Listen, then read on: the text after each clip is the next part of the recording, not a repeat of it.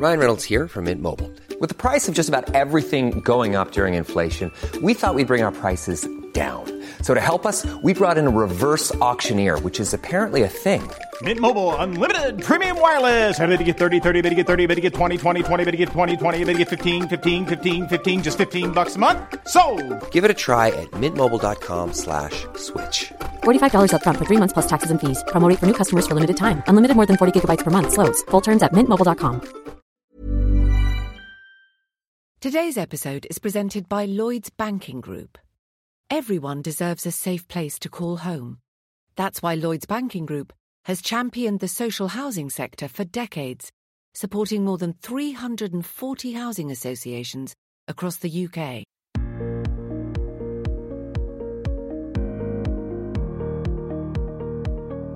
I think that we are able to deliver quicker and stronger than I think anybody expected from the Commission. Welcome to another special episode of EU Confidential. I'm Andrew Gray, Politico's EU editor in Brussels. Hope you're all holding up okay. This is the second of our extra weekly episodes devoted to how Europe is coping with the coronavirus crisis. Coming up today, we'll talk to our health team about the prospects of a coronavirus vaccine, and we'll look at how EU countries are starting to help one another and ask how long that might last. We'll also hear about people for whom COVID 19 is particularly dangerous. But first, let's talk to someone very directly involved in Europe's response to the crisis the European Commissioner for Home Affairs, Ylva Johansson, who you also heard at the very start of the podcast. She's one of eight commissioners coordinating the EU's coronavirus response. I spoke to the Commissioner a bit earlier today. Commissioner Johansson, thanks very much for joining us on EU Confidential. One of your jobs at the moment is looking at the internal borders uh, within the European Union. We saw lots of countries take measures to close down or severely restrict access to their borders as a result of this crisis. Um, what's the current situation right now with the internal borders within the EU, within the Schengen zone, and, and what ones are causing you concern? The situation right now is that many of the member states had and have uh, restrictions for uh, entry to their territory, but we have been working very hard the last week together with the member states, and they also asked us for guidelines and coordination to make this work smoothly. So there have been a, a lot of big improvement uh, the last days when it comes both for the goods to let through and also for citizens. Uh, there could be uh, still some problems, but I think that the atmosphere is very constructive in solving these problems together with, with member states and, and neighbouring member states. Which are the areas when you kind of look at your, your map of Europe, what's kind of flashing red at the moment? Where are there still, where are the biggest border problems right now? Well, it, it depends. Well, we had some problem with the after Serbia uh, has closed uh, their borders uh, very sharp, also for their own citizens. So this is one of the area we need to to solve, of course. But overall, I must say that uh, I think that the reaction from many member states was in the beginning to react, oh, there is a virus coming, we have to close the borders. But then I think more and more, uh, many of them realize that this virus is in all member states. So we can't stop the virus because it's already there. What we can do is to limit contagion and to do that by uh, limiting social interaction. And of course, traveling is part of social interaction. So that's why it makes sense to, to limit that. But we have to do it in a proportionate way so that we do not hamper economy or uh, the ability for people to get to their job and things like that more than necessary. And this is, this is the reaction I see right now. But uh, aren't there particular? I mean, with the one we've heard about is the Hungarian border in particular. There seemed to be a problem with Romanians being able to even get home. Is that one resolved now? Yeah, that's what I uh, the information I got. That I think this has improved a lot. And if I just want to make some comment, I think that sometimes your first reaction is to you know, trying to uh, save yourself. Uh, you can see it on an individual basis where people go to shops and buy toilet paper and, and pasta. And, and, but after a while, you realize that this is not what I need. What I need is good neighbors so that they can help me when I in, in trouble or if I need somebody to help me to go to the shop uh, and do things like, uh, like that. And I think this is the same reaction we see among member states. Uh, of course, there's always new problems popping up and we are dealing with them, but this is not this thing that keeps me awake uh, during night, I must say. Mm. What does keep you awake at night? It's uh, the situation with with the migration, uh, according to to the virus. That's one of the things that keeps me awake. Sorry, could you just explain a bit more? Well, there are uh, two kinds of problem. Both that we are still have uh, arrivals of, of irregular migrants to European Union, but there is more or less a no that could be returned to the country of origin. And there's also problems with the relocation. So this is, of course, a problem for countries of first entry. And of course, you are all very much aware of the situation on the hotspots on the Greek islands, where uh, for some, uh, where a lot of people, the situation has been uh, unacceptable already before this uh, corona crisis. And of course, the risk of having the virus in those camps is uh, really uh, dangerous one. Yeah, and I, I, was going to ask you about that later. I mean, what what can you, as the Commission, what can the Greek authorities uh, do to try and prevent that um, scenario? What are you doing at the moment? We are supporting the Greek authorities, of course. I spoke with the Greek minister today, just a few hours ago.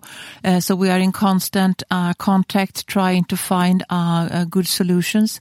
The situation right now, as the minister explained to me, is that the virus is not on the islands, and they have put more or less the, all islands are in a kind of quarantine. Uh, nobody has are allowed to enter there trying to keep the virus out. And of course, that uh, sounds uh, a good thing to do, but it still uh, remains also what what shall we do if the virus turns up, uh, even though.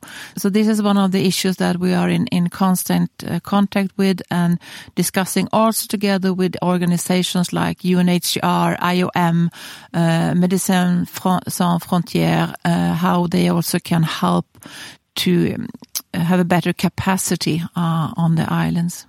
Are, are, things moving on that? I mean, are you confident if if there were to be an outbreak that you know there's capacity there to deal with it?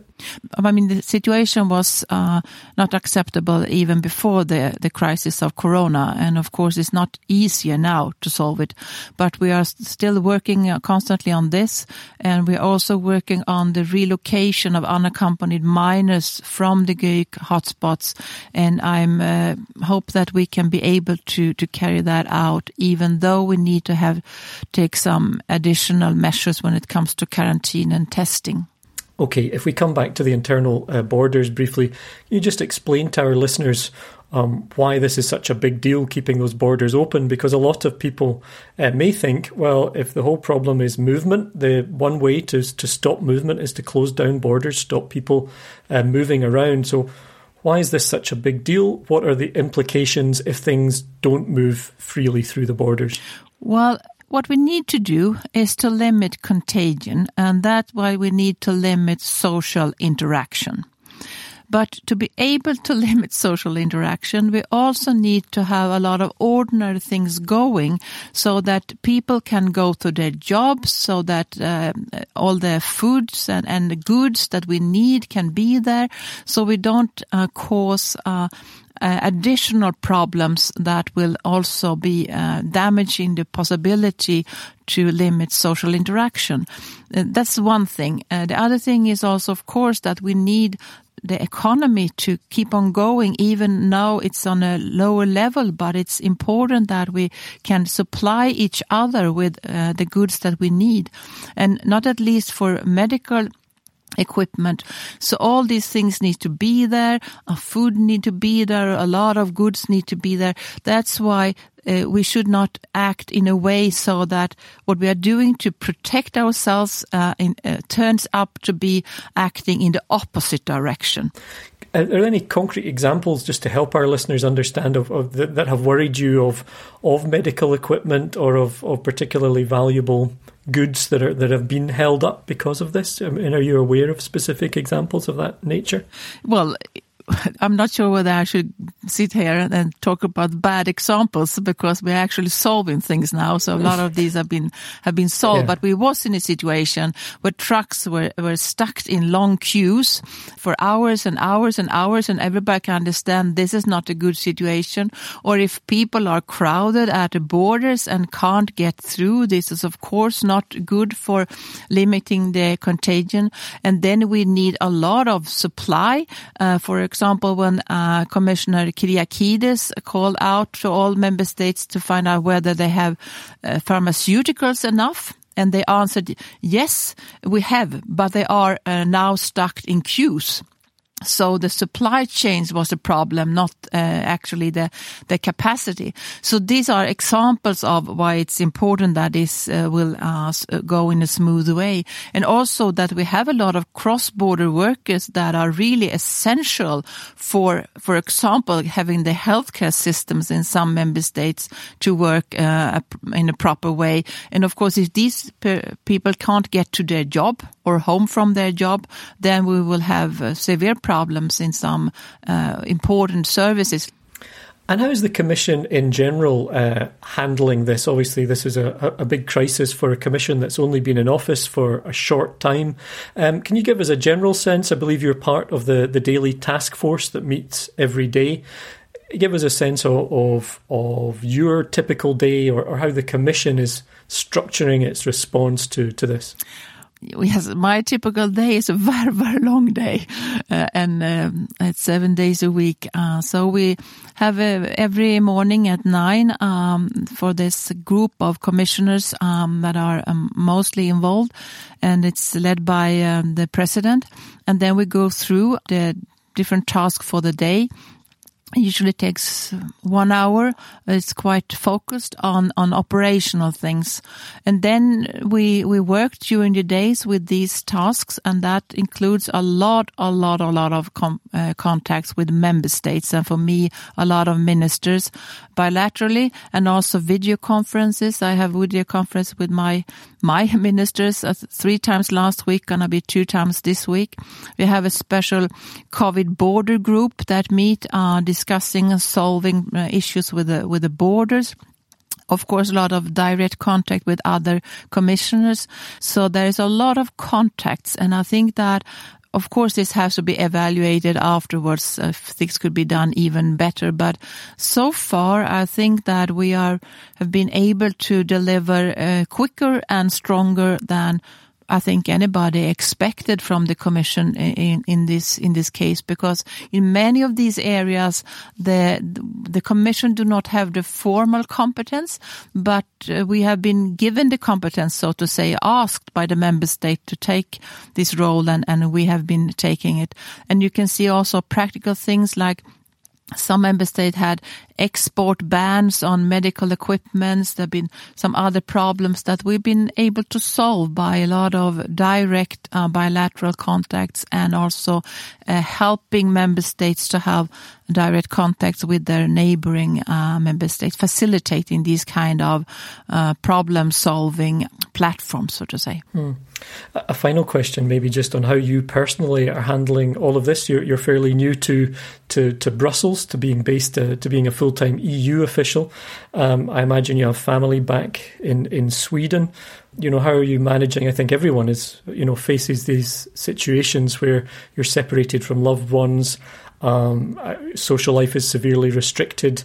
How do you personally deal with all of that? Well, my husband is coming to me, so he's here right now. And uh, but of course, I miss my children. They are grown up now, but I talk to them. But I, of course, I, I I'm longing to hug them. Also, I hope maybe there will be an opportunity in Easter. But let's see how things develop. Yeah. Thank you. And I hope um, we can talk again. I believe you're um, am I correct in saying you're a fan of Hammarby, the, the football team? Hammarby and Liverpool are my two teams. Okay, well, I don't know. Um, I don't know how well you know your Hammarby history, but my team, St Mirren, Scottish football team, were beaten by Hammarby in very traumatic uh, circumstances many years ago. So maybe in happier times we can talk about that. Yeah, we're happy to do.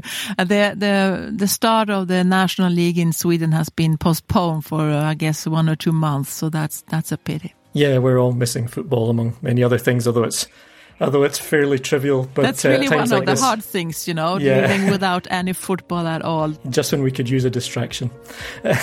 Commissioner, thanks very much for your time. Uh, very much appreciate it. Thank you. Thanks to Commissioner Johansson. And now let's welcome the hardest working team in healthcare coverage right now, Politico's own team of health reporters. Hi to Sarah Wheaton. Hi, Sarah. Hey there. Hi to Jillian Deutsch. Hello. And also to Carmen Paun. Hi, Carmen. Hi, Andrew.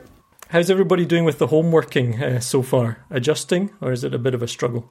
It's a bit of a struggle, especially when you have a toddler um, that takes your hand and takes your headsets away and then steps on them and then beats your computer with a carrot uh, because you've been in front of it for too long. this has all Just for- happened to me is- in two days. I'm a big fan of audio, but just uh, you know, I wish we'd had video there because uh, I can see on the connection here that Carmen kind of wiped her weary eyes there. She was telling us that story. Sarah, Jillian, you guys doing okay? Yeah, luckily for me, it's just two pesky cats running around, so a little bit less uh, havoc, I think. Likewise, I have a dog who is annoyed that I am at home, but I'm not taking him for a walk.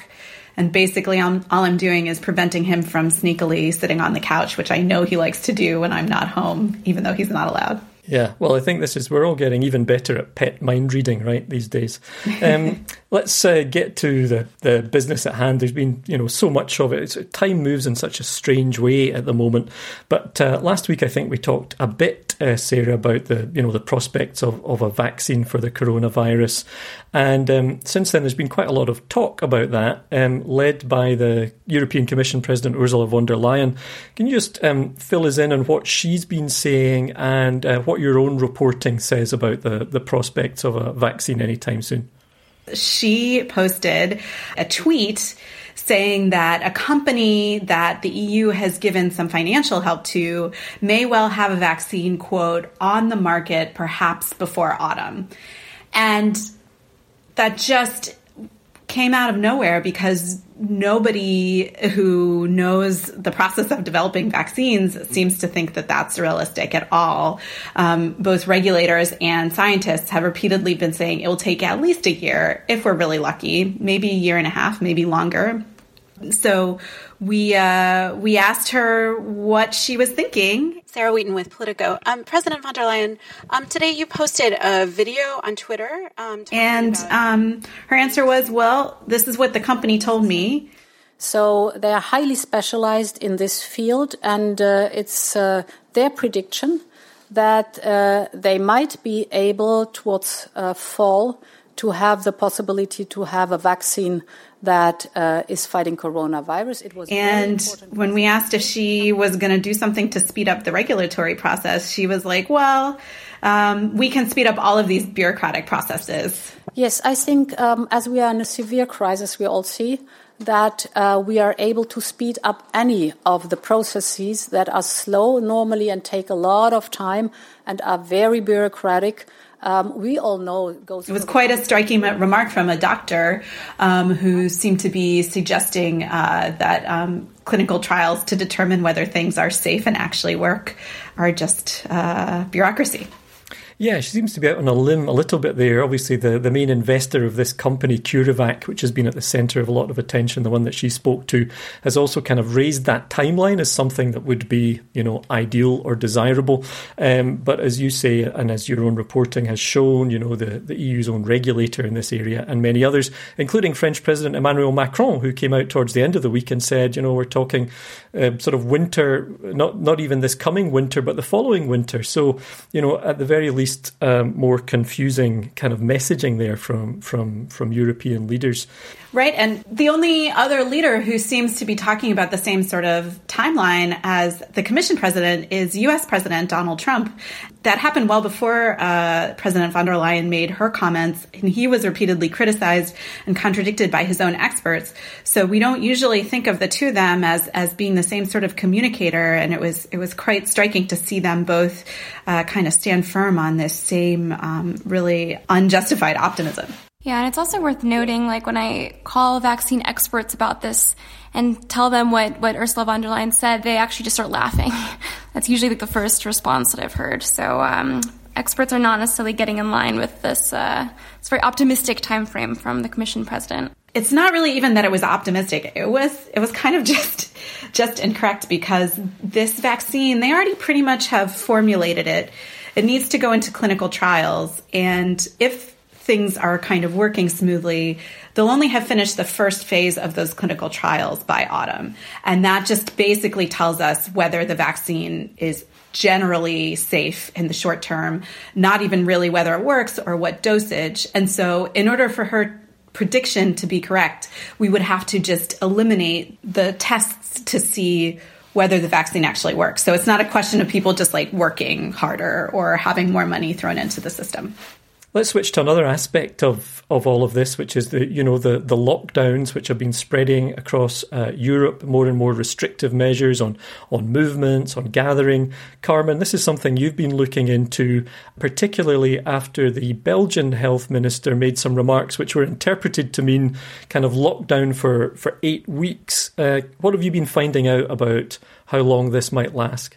I did see clarification from her spokesperson about whether she meant eight weeks of restrictions uh, or eight weeks of something else. And he did say that she was not referring to confinement or restrictions, that she was talking about the virus being among us, about flattening the curve. And obviously, no one really knows how long the restrictions will last. He did clarify that so far um, they're in place until when the Belgian prime minister said. Um, and then obviously, they do evaluate it based on um, the evolution of the situation and the risk management. And of course, that might change. We've seen already um, the restriction being um, extended in, in Spain, being uh, tightened in Italy. Um, there are discussions about that in France too. So if I am to make a forecast, um, you don't have to. yes, uh, it might it might last a bit longer uh, than maybe the, the initial dates, but who no one really knows.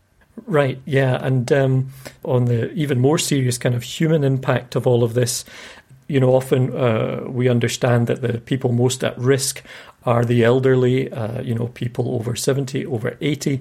But Jillian, you've been talking or focusing on, on another group of people who would also be uh, greatly at risk from the spread of, of the virus. Can you tell us a bit more about that? Yeah, I've been talking to some people who are immunocompromised. I mean, their immune systems are not uh, quite as, as capable of fighting off the coronavirus if they were to contract it. Um, and so I don't want to forget that there's a huge mental health aspect to this because not only are these people facing potentially um, a much, much more serious physical side effects if they were to get sick, um, but they're just living right now in fear that they're going to get it. Um, and so I spoke to a psychotherapist in Italy who works with patients with pulmonary fibrosis. And he was saying that these are also already patients that have depression. And right now, they're now living in fear that their caregivers are going to be the ones who, who bring them the virus. And so they're, they're actually are being encouraged, of course, to live in isolation, which makes their depression much worse.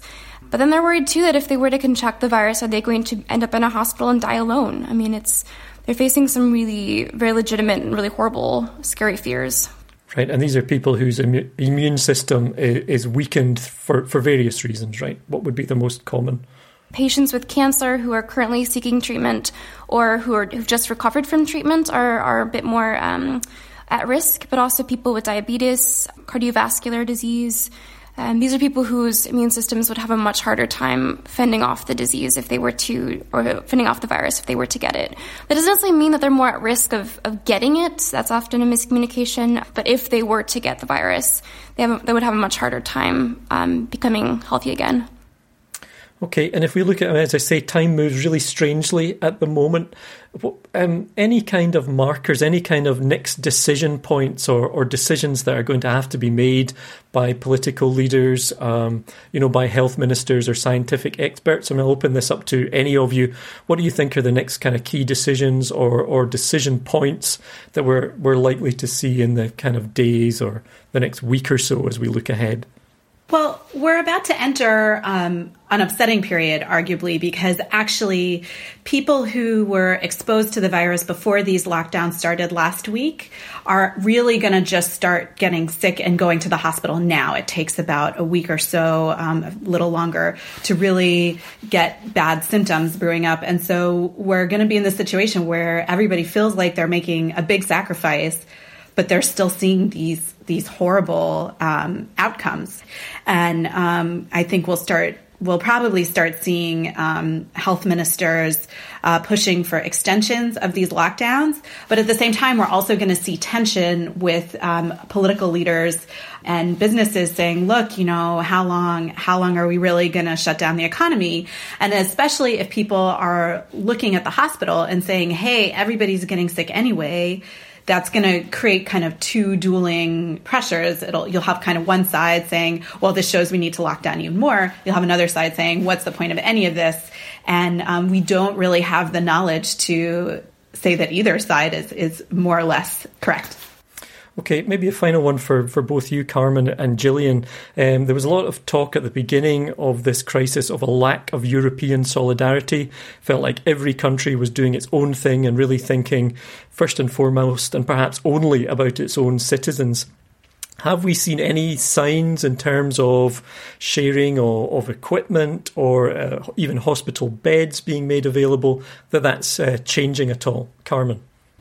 Yes, we've seen the first transfers of patients, um, although granted it's in a border area, it's between France, Germany, um, Luxembourg, and Switzerland. So um, a few German uh, regions and Luxembourg and Switzerland took a few patients from the neighboring region of France.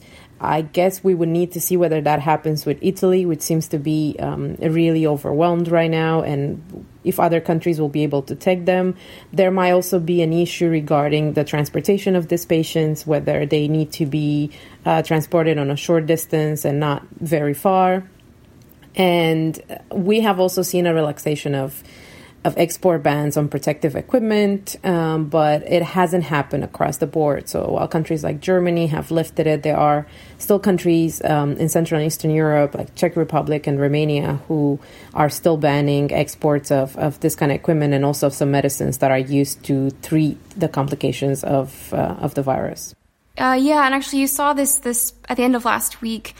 Some face masks that were sent from China to Italy that were first sent to Czech Republic to get to Italy, uh, they were actually seized by the Czech government. And the Czech government said that they thought they, they were going to be sold on the black market, so they wanted to confiscate them. But uh, NGOs have said that it's, it's quite clear um, from the, the packaging that this was humanitarian aid from China.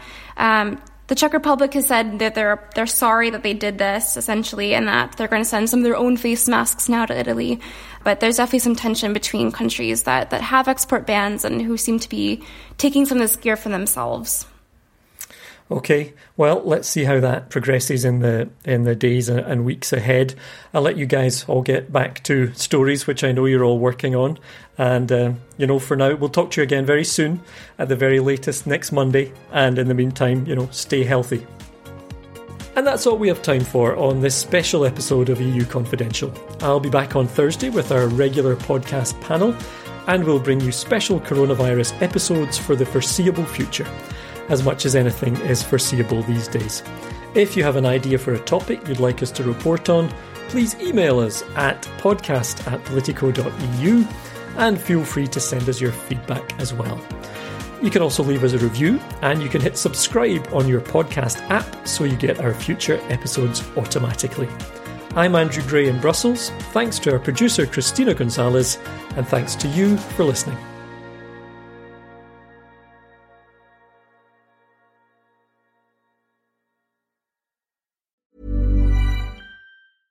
Hey, it's Paige DeSorbo from Giggly Squad. High quality fashion without the price tag. Say hello to Quince. I'm snagging high-end essentials like cozy cashmere sweaters, sleek leather jackets, fine jewelry, and so much more. With Quince being 50 to 80% less than similar brands. And they partner with factories that prioritize safe, ethical, and responsible manufacturing. I love that. Luxury quality within reach. Go to quince.com slash style to get free shipping and 365 day returns on your next order. Quince.com slash style.